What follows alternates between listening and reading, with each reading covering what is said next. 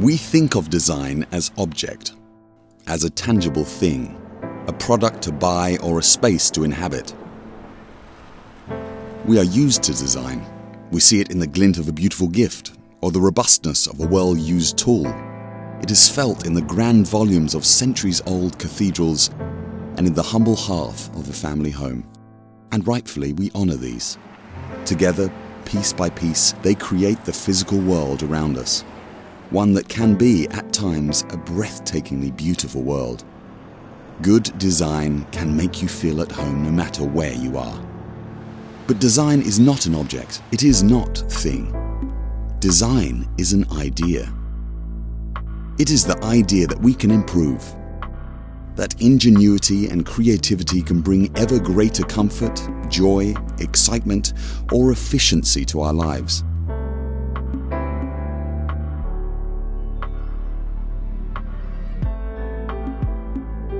It is found as equally in the smooth ease of the latest technology as it is in the earthiness of a Japanese tea vessel, moulded by hand and elegantly glazed, leaving the texture of a brushstroke.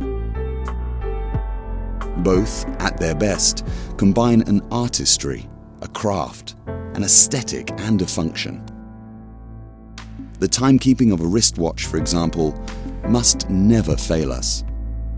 Yet, as something so intimate as to be worn day after day, it must also give us joy. Design as idea exists long before any object does.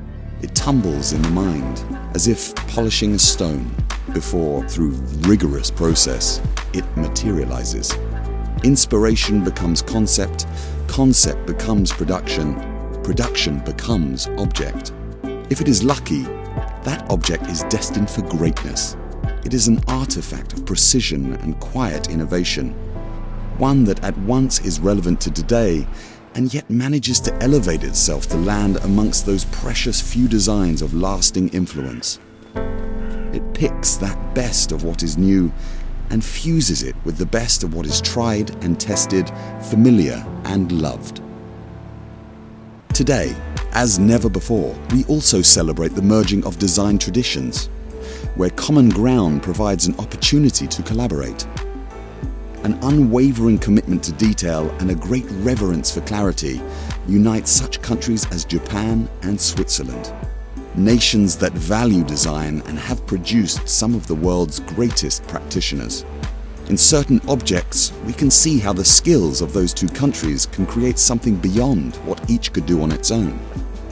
Design tells the story of humanity, of nostalgia and advancement, of individual ingenuity and of cooperation, of culture and commerce. From idea to object, design is crucially and inextricably social.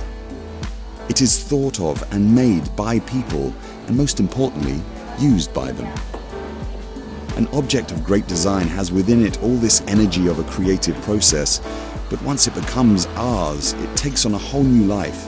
It can hold our memories, it can guide us through a day, it can even represent us if passed through generations. They mark our milestones, and they are our future heirlooms. Without great design, no doubt we would be lost.